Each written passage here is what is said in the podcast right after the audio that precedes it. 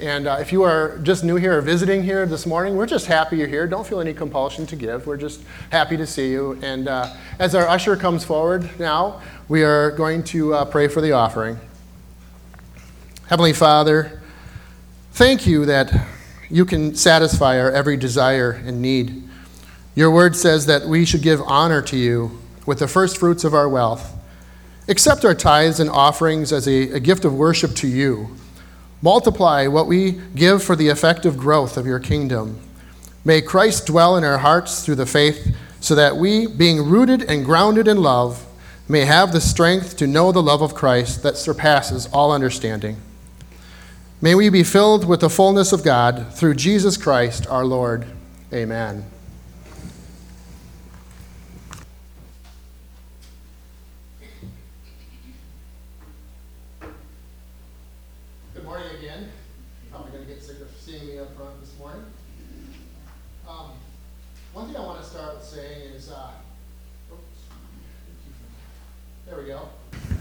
That's better. All right, sorry about that. Um, October is Pastor Appreciation Month, and we kind of dropped the ball a little bit. And Pastor Duncan isn't here this morning. Obviously, he's at the thing with the other guys, and I just I, I feel bad that we haven't mentioned anything. Um, so you know, we still have about 13 hours left in October, so we made the deadline, but. Um, we just want to uh, this morning just you know appreciate pastor duncan for all the work that he does here it's not easy what he does. When I was a kid, I thought being a pastor, that looked so enticing because I thought, well, they only work one day a week and one hour at that. and then I realized that it's a hard job and it's 50, 60 hours, it's, it's 24 7 because people can call day or night and, and need the pastor. So we definitely really appreciate Pastor Duncan, and um, we're happy that he's here at North Shore Church. And if you get a chance, uh, you know, just say something or send him a card or, or for sure pray for him because he's against a lot of spiritual attacks, as anybody who's in any kind of ministry knows. It's, uh, Satan hates that we're meeting here right now today. And um, so it, it's important that we appreciate our pastor and let him know that, that, um, that you know, he is appreciated and he's doing a great job. So let's try to remember to do that when we see him. Um, today's reading, um, Andrew Pastor Duncan's son, is going to be preaching from 1 Peter 1 today, and uh, this is the reading from starting at verse 3. Blessed be the God and Father of our Lord Jesus Christ. According to his great mercy, he has caused us to be born again to a living hope through the resurrection of Jesus Christ from the dead, to an inheritance that is imperishable, undefiled, and unfading kept in heaven for you, who by God's power are being guarded through faith for a salvation ready to be revealed in the last time. In this you rejoice, though now for a little while, if necessary, you have been grieved by various trials, so that the tested, tested genuineness of your faith, more precious than gold that perishes though it is tested by fire, may be found to result in praise and glory and honor at the revelation of Jesus Christ. Let's pray. Dear Father, it's perhaps been a, a, long week, maybe even a stressful week this week. And Lord, even the, even the car ride into church this morning, Lord, I don't know what that looked like for folks, but Lord, you do. And uh, we just pray for the folks that are struggling with anything that you would just be here with us, Lord. We ask that you would direct our hearts and our minds toward you this morning. Fill each of us with your spirit. Bring refreshing and renewal, peace and joy.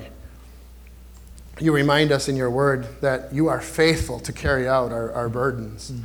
You tell us that you will renew our strength, and you promise to give us rest as we come to you, Lord. Forgive us for times we have worked so hard to be self sufficient, forgetting our need for you living independently of your Spirit. Forgive us for letting fear and worry control our minds and for allowing pride and selfishness to wreak havoc over our lives. Forgive us, Lord, today for not following your ways and for living distant from you. Thank you that your ways are far greater than our ways and that your strength is deeper than our, than our strength and your thoughts deeper than our thoughts.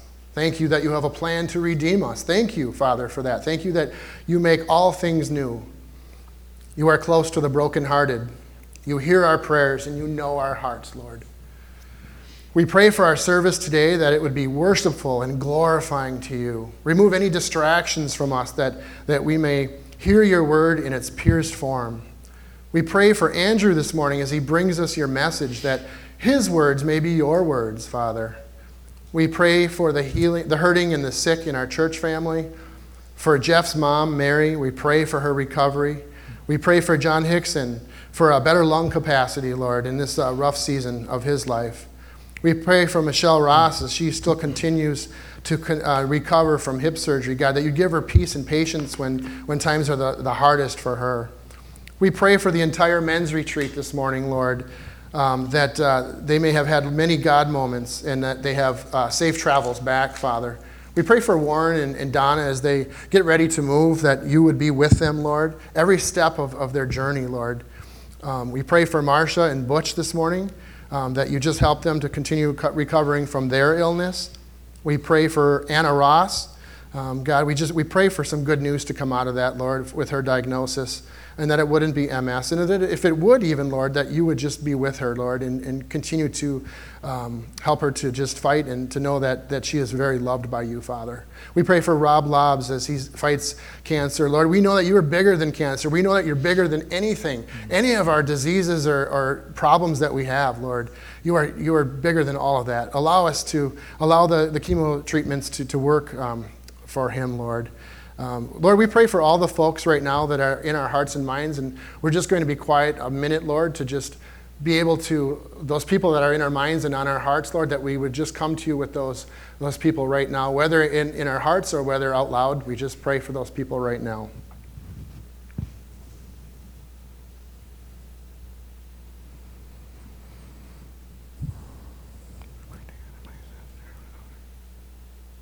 Come to worship you this morning, Lord. We pray that your presence be made much of and that the Lord and Savior Jesus Christ is lifted up high. In your holy name we pray. Amen. Morning, everyone. Good morning. My name is Andrew Ross, and as I said, I'm a pastor in Duluth, Minnesota, and I have the great blessing there to teach God's Word mainly to youth at our church. And I have the also great privilege to know your pastor and his wife as mom and dad. And so I'm, I'm so thankful for them, and I am thankful to be here to worship with you this morning. Uh, when talking about North Shore Church with my dad, he always says two things. He says they love God and they love God's word and they're hungry for it. So I'm humbled to bring God's word to you this morning. And so would you pray with me one more time and ask for God's help as we dive into his word? God, no one here needs to hear from me. We desperately need your word we need to hear from you. So, would your word go forth? Would you help Christ to stand forth from his word? Your word is fixed and living. We ask that you would draw us closer to yourself. Would the lost be saved? Would the wounded be bound up? And would you encourage us, strengthen us, prepare us for what lies ahead for your glory and our joy? In Jesus' name we pray. Amen. Amen. Well, one of the marks of every genuine Christian is hope. Christians are people who have been given real, vibrant hope. Now, the word hope is often used to describe things we want to happen. We say things like, I hope the weather is nice tomorrow. I hope I get a good grade on my test. I hope to get that job. I hope to see my kids be married someday. Those kind of hopes are really just wishful desires. Maybe this will happen, maybe it won't, but I really want it to happen. That kind of hope is not the kind of hope we see here in 1 Peter. The hope we read about in this passage that Scott just read is secure and solid. It's life giving and it's joy producing hope. And one of the greatest things about the kind of hope we see in the pages of Scripture is that it isn't something we produce. There is no five step plan for hope or three things you can do to create more hope in your life. Peter tells us of a hope that Christ has won for us. Christ has won for us this hope. This passage is not meant to get you charged up with shallow feelings of hope that are here one moment and they're gone the next. This passage shows us the hope every believer has been given in Christ. If you're a believer, you've been given this hope. So, if you want a roadmap for where we're going this morning, we're going to see three aspects of this hope that Christ has won for us. So, here's my summary slash outline Christ has won for us a living hope, sustaining hope, and an enduring hope. Christ has won for us a living hope, a sustaining hope, and an enduring hope. By God's grace, we will see that in this passage. So, starting in verse 3, Peter begins by praising God. He says, Look at verse, uh, one, uh, verse 3, 1 Peter 1 3 says, Blessed be the God and Father of our Lord Jesus Christ. Peter is writing to believers who he refers to as elect exiles earlier in verse 1. These are people who are being treated as exiles, as strangers in their cities, in their communities, because they love and follow Christ. They are suffering for Christ, and their suffering, the suffering they're experiencing are things like slander and being maligned and being insulted for the name of Christ. give you a few examples we see of that. 1 Peter 3:16 says, "Having a good conscience, so that when you are slandered, those who revile your good behavior in Christ may be put to shame. So they're being slandered for their God honoring behavior. Or 1 Peter 4 4 says, With respect to this, they are surprised when you do not join them in the same flood of debauchery, and they malign you.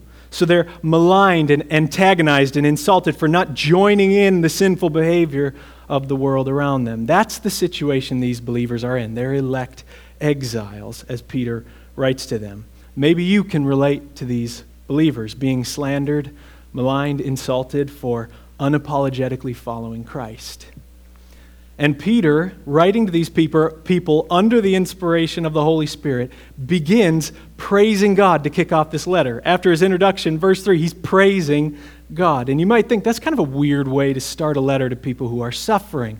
You want to say, Where's the sympathy, Peter? Where's the compassion? Not, wouldn't you start off with, like, I'm so sorry for the suffering you're going through? But Peter's not being tone deaf here. This isn't putting a silver lining on a big cloud saying, guys, let's focus on the good stuff and maybe we'll just forget about the bad. No, he knows they're hurting. And what he's saying to them by starting this way is saying, Our God is so great, and I'm praising him, and you exiles will join in too when you're reminded of what God has done for us. That's what he's doing. He's inviting them to join him, and he's going to remind them of the great hope they have in God. I pray that's true for us today. That our heart's response to seeing what God has done for us is praise, even in the midst of your suffering. Whether it's being slandered for Christ, or sickness, or marital strife, or a thousand other trials you may be going through, I pray we have in God a hope that we see here that causes us to praise Him in the midst of your trials. So look at the great news we have here at the end of verse 3. It says, According to His great mercy, He has caused us to be born again to a living hope through the resurrection of Jesus Christ from the dead. According to His great mercy, He's caused us to be born again you know our God is a God of great mercy. He's a God of great mercy. If you want to see a picture of what mercy looks like, you can go to Luke chapter 10, often called the parable of the Good Samaritan. The parable goes a man was traveling, and during his trip, he was attacked by robbers. He was beaten and left for dead on the road, and a priest sees the man dying there, and he walks by. Doesn't help him. Then later, a Levite sees the wounded man dying, bleeding, and he walks right on by. But then a Samaritan comes along and he sees the man lying there and he's filled with compassion and he cares for him and he washes his wounds and he puts him on his donkey and he finds a place for him to stay and he pays for all his expenses. And at the end of the parable, Jesus asks in Luke 10 36, which of these three do you think proved to be a neighbor to the man who fell among robbers? He said, The one who showed him mercy. That's mercy. Mercy sees the helpless, the needy, the hopeless, and runs to them with compassion. Brothers and sisters in Christ, this is the great mercy you and I have received from God. God looked upon you and upon me, dead in sin, without hope in this world, headed for sure destruction, and in His great mercy, out of no obligation, He saved us. When God describes himself in Exodus 34, one of the first things he says about himself is that he's a God of mercy. Look at Exodus 34 6. God is describing himself. He says, The Lord, the Lord, a God merciful and gracious, slow to anger, and abounding in steadfast love and faithfulness. We have a God of great mercy. And according to his great mercy, look at what it says, verse 3 according to his great mercy, he has caused us to be born again to a living hope through the resurrection of Jesus Christ from the dead. All who have received this great mercy of God are born again. They are saved. They are a new creation. And it says we're born again to something. We're born again to a living hope. We're born again and given a hope that is living. It's a hope in a future that is so secure that we live in light of that hope now. It's a living hope. And it says here that this living hope is secured through Jesus' resurrection. Jesus died and rose again, and because of his resurrection, our sins are forgiven and our faith is not in vain, as it says in 1 Corinthians 15 17. Jesus' resurrection ensures that we will be delivered from the wrath to come, all who are trusting in Christ. And through Jesus' resurrection, all who trust in Christ will also be raised with him. Look at 2 Corinthians 4:14, knowing, I'm so glad he says, knowing, this is sure, knowing that he who raised the Lord Jesus will raise us also with Jesus and bring us with you into his presence. The resurrection secures for us a living hope. Now, I don't think that we live in a world where most people feel hopeless. I don't think most people feel hopeless. Even with all the pain and suffering and hardships in this world because of sin, people are still pretty good at finding something to strive for, something to look forward to, something to hope in. In fact, I think when that goes away, people commit suicide when they have no hope. And there are lots of things that people are hoping in, but there's a massive difference between our hope in Christ and the world's hope. The difference is our hope is living. Jesus is alive. Every hope that is not secured through Christ's resurrection is a dead hope. Every hope that is not secured through Christ's resurrection is a dead hope. The things of this world that are fading away money, success, possessions, health, reputation, influence, earthly power, physical beauty, intelligence they're all bankrupt. They're dead hopes. None of those things give you hope when your child is in the hospital on life support, or when the one thing you were living for and working for is taken away in an instant, or when you're on your deathbed. And none of those things can give you hope in eternity. You know that hell is truly a hopeless place. The world needs the living hope we have in Christ. A hope that shines even when a believer takes their last breath. A hope that shines in the hospital room, it shines in the darkness, and it shines through suffering. We have a living hope. But we also have a sustaining hope. Look at verses 4 and 5 with me. He says that we are born again, verse 4, to an inheritance that is imperishable, undefiled, and unfading, kept in heaven for you, who by God's power are being guarded through faith for a salvation ready to be revealed in the last time. Peter says that we have been born again to a living hope and a future inheritance. In the Old Testament, there's a lot written about the people of Israel receiving an inheritance. Their inheritance was the promised land. They were sojourners and aliens traveling to their land, their new home, the inheritance that God promised them. It was theirs by God's promise, even during the days of Moses and before, when they didn't have it yet. It was there by, theirs by God's promise. And likewise, we who are adopted in Christ are awaiting our future inheritance. We're looking forward, traveling as exiles in the world, looking to our inheritance. It's ours in Christ now, even though we don't fully have it yet. But unlike the promised land, our inheritance is imperishable, undefiled, and unfading, kept in heaven for us. When describing our future inheritance, you notice Peter doesn't focus on the substance of it, he focuses on the qualities of our inheritance. He says our inheritance is imperishable, it will never perish, it will never pass away, it can't be taken, it can't be destroyed. It's undefiled, he says. The promised land was often described in the Old Testament as being defiled by the people's sin. One example would be Jeremiah 2 7. It says, And I brought you, this is God speaking to the people, I brought you into a plentiful land to enjoy its fruits and its good things. But when you came in, you defiled my land and made my heritage an abomination. Oh, how good it is that our future inheritance won't be defiled by our sin or the sin of others. How easily today are God's gifts marred by sin. We take God's gifts with pride in ourselves, jealousy and envy for what others have been given, but not our future inheritance. It's undefiled and it's unfading. Its beauty and glory will never be diminished. All the things of earth diminish. You ever get tired of having to maintain everything? Romans 8 says that the creation was subjected to futility. Part of that futility is the continual decay of the things of this world. You buy something new, and as soon as you start to use it, it starts to decay. Needs maintenance. It starts wearing out. It gets dull. It gets scratched. You get that new iPhone, it looks so good. Your screen cracks, it gets scratched, you got to put a case around it, whatever it may be, or if you use the inferior Android devices, whatever you prefer. Either way but they all fade. They're all fading. 1 Peter 5 4 says, And when the chief shepherd appears, you will receive the unfading crown of glory.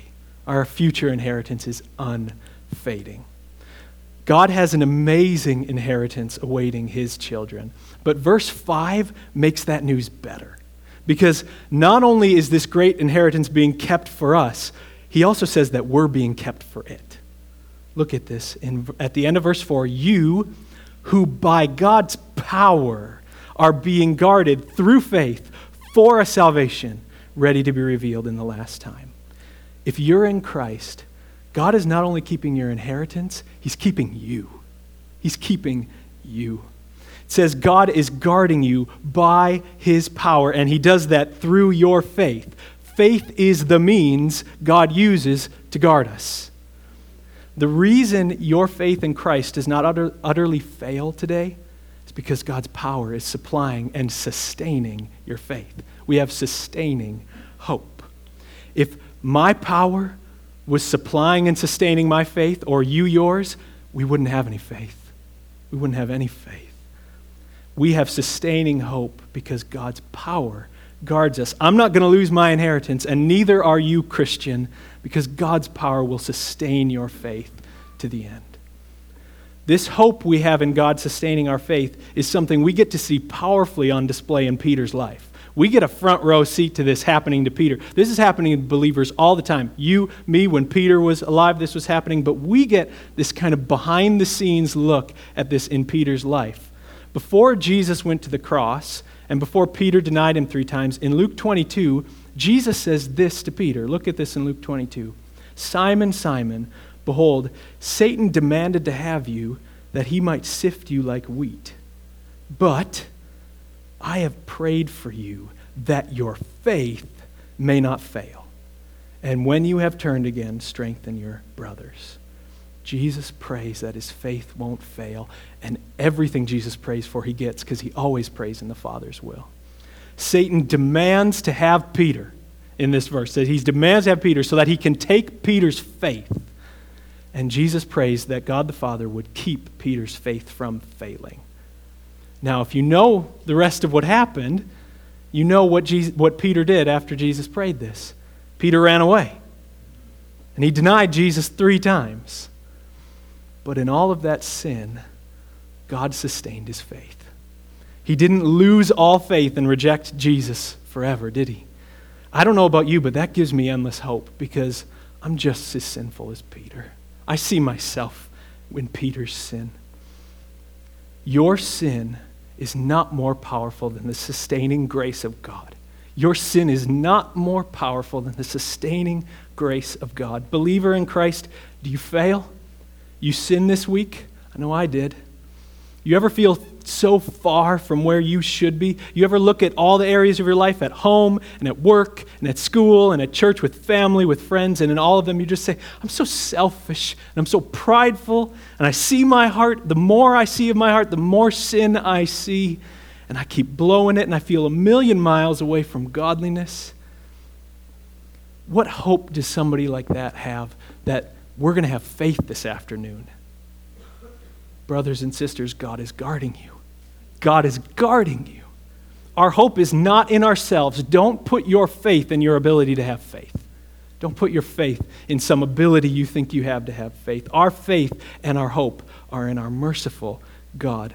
Look at 1 Peter 1 20 and 21. He, Christ, was foreknown before the foundation of the world, but was made manifest in the last times for the sake of you, who through him are believers in God, who raised him from the dead and gave him glory, so that, purpose, so that your faith and hope are in God.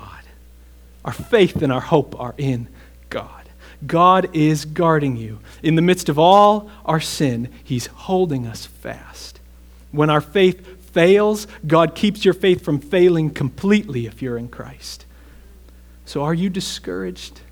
You feel beaten down by your sin? I want you to hear God's gentle, sustaining care for you. Look at Isaiah 42 3. It says, A bruised reed he will not break, and a faintly burning wick he will not quench.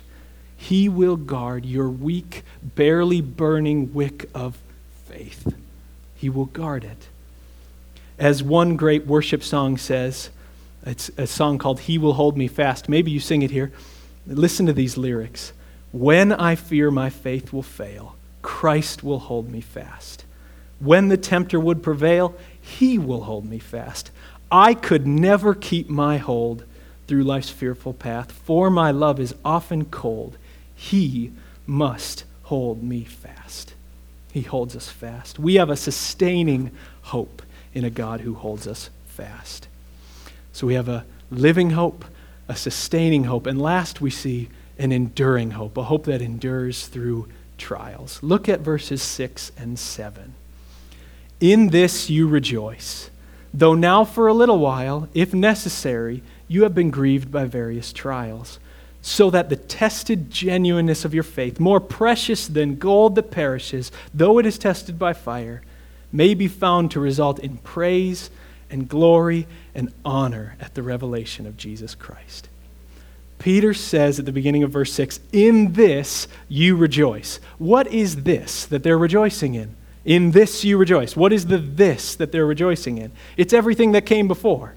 The great mercy of God, being born again, our living hope, our future inheritance, are being guarded. In that they rejoice, even though they've been grieved by various trials. They are rejoicing and grieving at the same time joy and grief. Joy and grief are not mutually exclusive realities for the believer. It's hard to explain this reality because for the world it seems so much like a, a paradox. How can you have grief and joy at the same time together? One of the images that's helpful for me, maybe this will be helpful for you to think about how these two realities exist in the believer, is thinking about a funeral for a loved one, someone you love that is a believer. Think about being at a funeral for a loved one who you know is a believer. When you are at that funeral, there is deep grief and deep pain because you lost your loved one. But if you know that believer's with the Lord, in that pain, there's joy because the believer can say in that moment, I'm so glad. As much as I miss them and I wish they were still here with me, I would have it be no other way than for my loved one to be with Jesus right now. There's great joy and there's great pain and grief. Grief and rejoicing. The life of every believer in this world is grief and joy together until Christ returns. And when Christ returns, there's only endless joy for the believer. But thank God that our grief and our trials are not meaningless. They're not meaningless. Notice in verse 6, Peter says, In this you rejoice, though now for a little while, if necessary. If necessary, you have been grieved by various trials. that, if necessary, is so important. Every sorrow, every trial in your life is one that God has deemed necessary for you. It's one that God has deemed necessary for you. God doesn't put any meaningless trials in your life. He doesn't put any meaningless trials in your life. They're all purposeful. Peter says the same idea later in chapter 4. Chapter 4, verse 19. Therefore, let those who suffer according to God's will entrust their souls to a faithful Creator while doing good. Brothers and sisters, none of your tears will be wasted. No pain will be pointless. God is doing 10,000 things for your good and His glory in your trials, whatever they may be. And I don't know what all the reasons are. I don't know every reason, everything that God is doing in our trials, but we do know some. We do know some of the reasons. Peter tells us some of the purposes for our suffering. Look again at verse 7. So that, so here's the purpose you're suffering, you're being grieved by various trials, so that the tested genuineness of your faith, more precious than gold that perishes, though it is tested by fire, may be found to result in praise and glory and honor at the revelation of Jesus. In this verse, we're given at least three reasons for the trials God puts in our lives. Three reasons for why God does that. Let me just show you quickly. First, we see that God uses trials to reveal that your faith is genuine. See that at the beginning? So that the tested genuineness of your faith. God uses trials to reveal that your faith is genuine.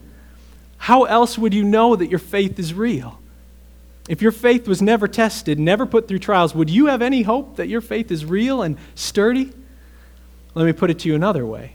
Let's say you're building a house and a brand new building material comes out and everyone says this is the best material you could possibly build with.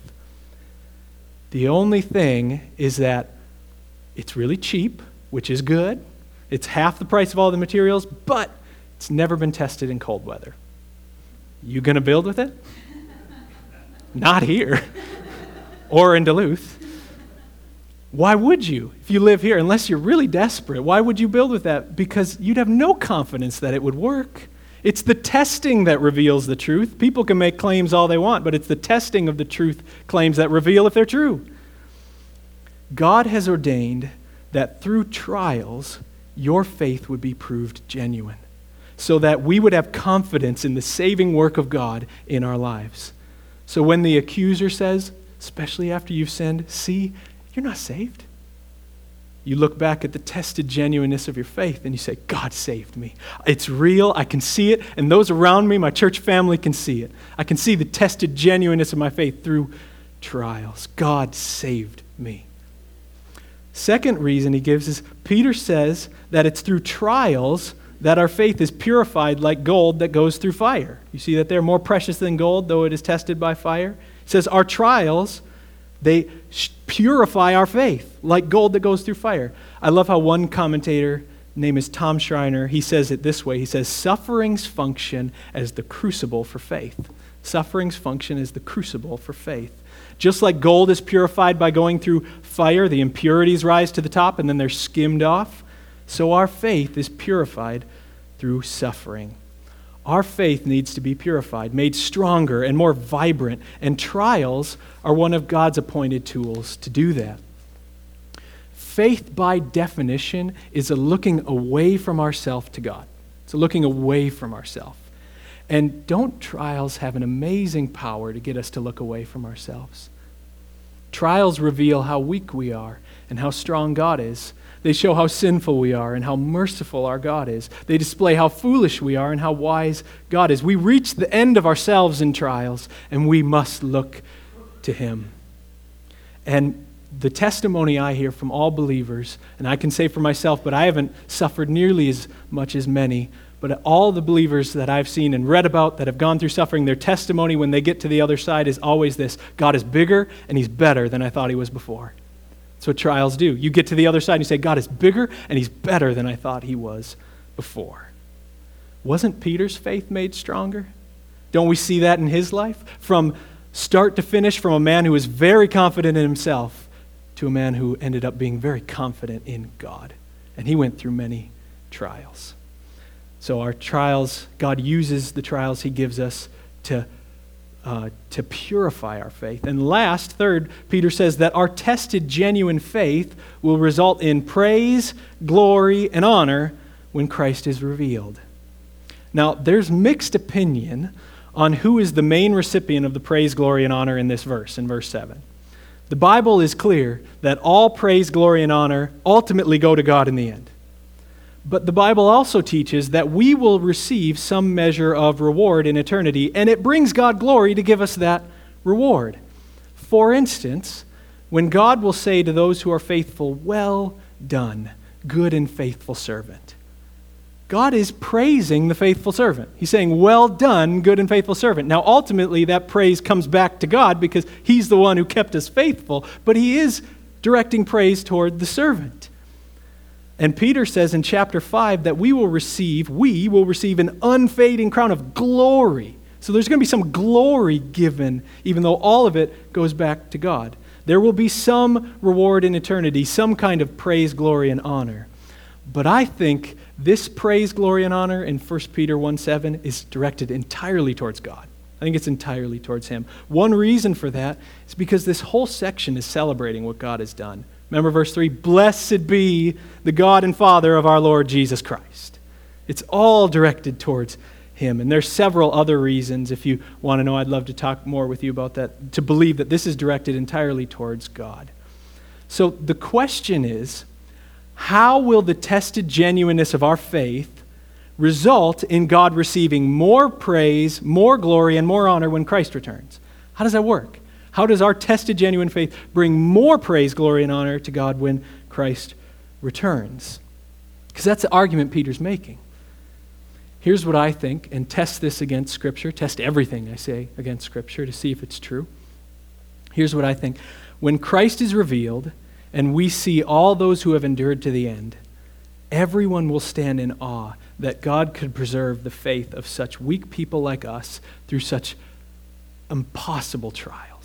I think that's how it's going to give God more praise, glory, and honor. We're going to see how did God preserve your faith through that? Praise God. How did He do that? It's all going to bring Him glory, the tested genuineness of your faith through trials. We're going to say, What? God guarded you through that?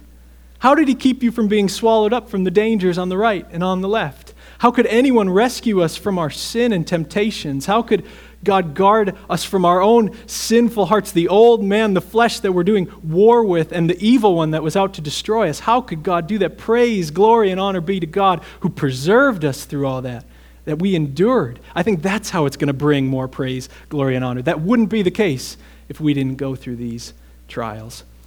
Think about it this way all our trials and sufferings will be trophies to God's faithfulness and power all your suffering, all your trials will be trophies to God's faithfulness and power in your life.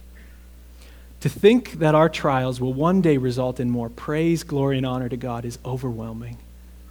What price is too high to bring praise, glory, and honor to our God?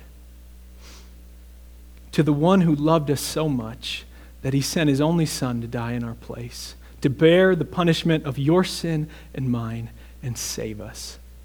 Oh, that we would be counted worthy to suffer for him.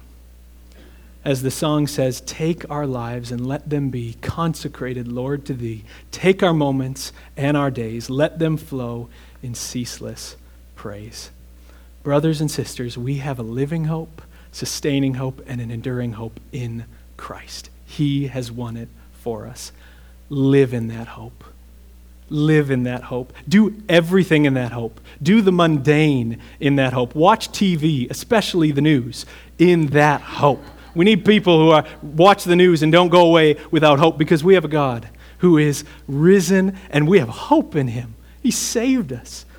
Change diapers in that hope. Go to work in that hope. Love your family with that hope. Love the lost with that hope. And go through trials with that hope. Live in the hope that Christ has bought for you. Let's pray. God, we thank you for the hope you have won for us in Christ.